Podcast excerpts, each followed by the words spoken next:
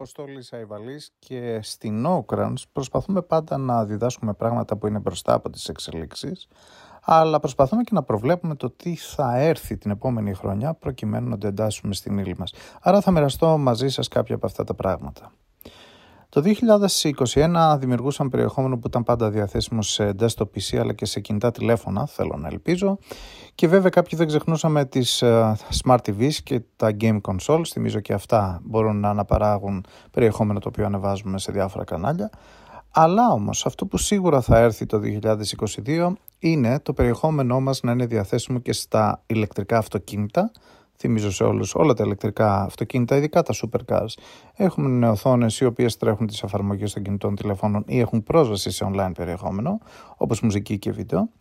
Και βέβαια το Metaverse. Το Metaverse το οποίο συζητήθηκε πολύ το 2021, θα συζητιέται και το 2022 και θα θέλαμε όλοι οι δημιουργοί το περιεχόμενο το οποίο παράγουμε ή έχουμε σκοπό να αναμεταδίδουμε live να είναι διαθέσιμο πάντα και σε κάποιον εικονικό κόσμο στο Metaverse. Όσο αφορά τώρα το social media marketing και άρα και την επιλογή των social networks που θα χρησιμοποιήσουμε το 2022. Πιστεύουμε ακράδαντα στην Oakrans ότι το 2022 θα κυριαρχήσουν πάλι τα video social networks, δηλαδή όσα εξ αυτών επιτρέπουν σίγουρα και long form video. Το YouTube θα παραμείνει βασιλιάς, αλλά όμως έχουν μπει πολύ δυναμικά το Facebook Watch, θυμίζω το Facebook προωθεί πάρα πολύ τα βίντεο και έχει ξεχωριστό κανάλι, το Watch, το Instagram TV, το παλιό IGTV και βέβαια το TikTok. Το TikTok, το οποίο μόλις μετέτρεψε τα βίντεο του τα μικρά σε μεγαλύτερα, αρχίζει να κλείνει το μάτι στους μεγάλους δημιουργούς, δηλαδή αυτούς που θέλουν να παράγουν περισσότερα βίντεο και μένει να δούμε αν αυτό το στοίχημα θα πιάσει. Άρα το βίντεο ήρθε για να μείνει. Κάτι άλλο αγαπημένο στην Oakrans αλλά και δικό μου αγαπημένο είναι τα audio podcasts.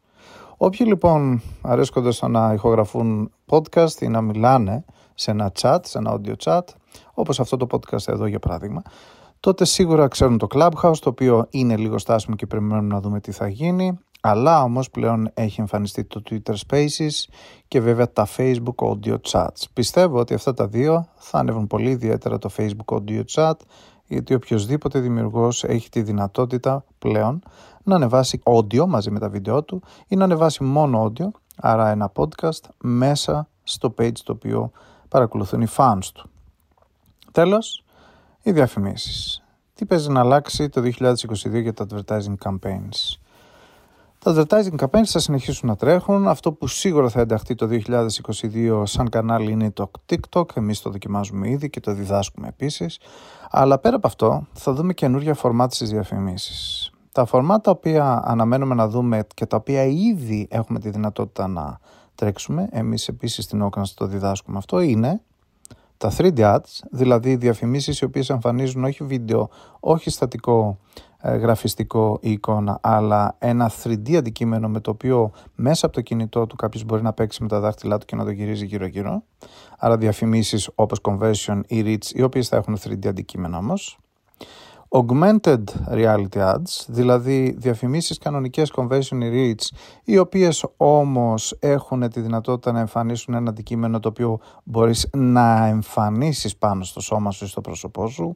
Ένα ωραίο παράδειγμα είναι 3D γυαλιά τα οποία φοράς και τα δοκιμάζεις πριν τα αγοράσεις και όλα αυτά πάνω σε μια διαφήμιση και βέβαια τα Metaverse Ads, δηλαδή το να μπορούμε να τοποθετήσουμε διαφημίσεις μέσα στο Metaverse κόσμο, παράδειγμα του Facebook, και άρα ένα 3D αντικείμενο ή ένα 2D αντικείμενο να εμφανίζεται σε ένα χώρο μέσα στο Metaverse.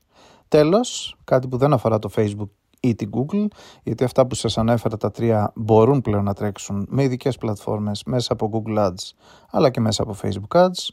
Το τελευταίο όμως είναι κάτι το οποίο περιμένω και εγώ προσωπικά, είναι οι διαφημίσεις σε podcasts, δηλαδή audio διαφημίσεις οι οποίες στοχεύονται σε συγκεκριμένους podcasters, εμφανίζονται, ακούγονται δηλαδή σε συγκεκριμένα podcast και μετά ο διαφημιζόμενος έχει τη δυνατότητα να πάρει ακριβή μέτρηξη για το πόσες φορές ακούστηκε και αν ακούστηκε η διαφήμισή τους σε συγκεκριμένα podcast. Θυμίζω ότι μέχρι στιγμής δεν έχουμε τη δυνατότητα να το κάνουμε αυτό.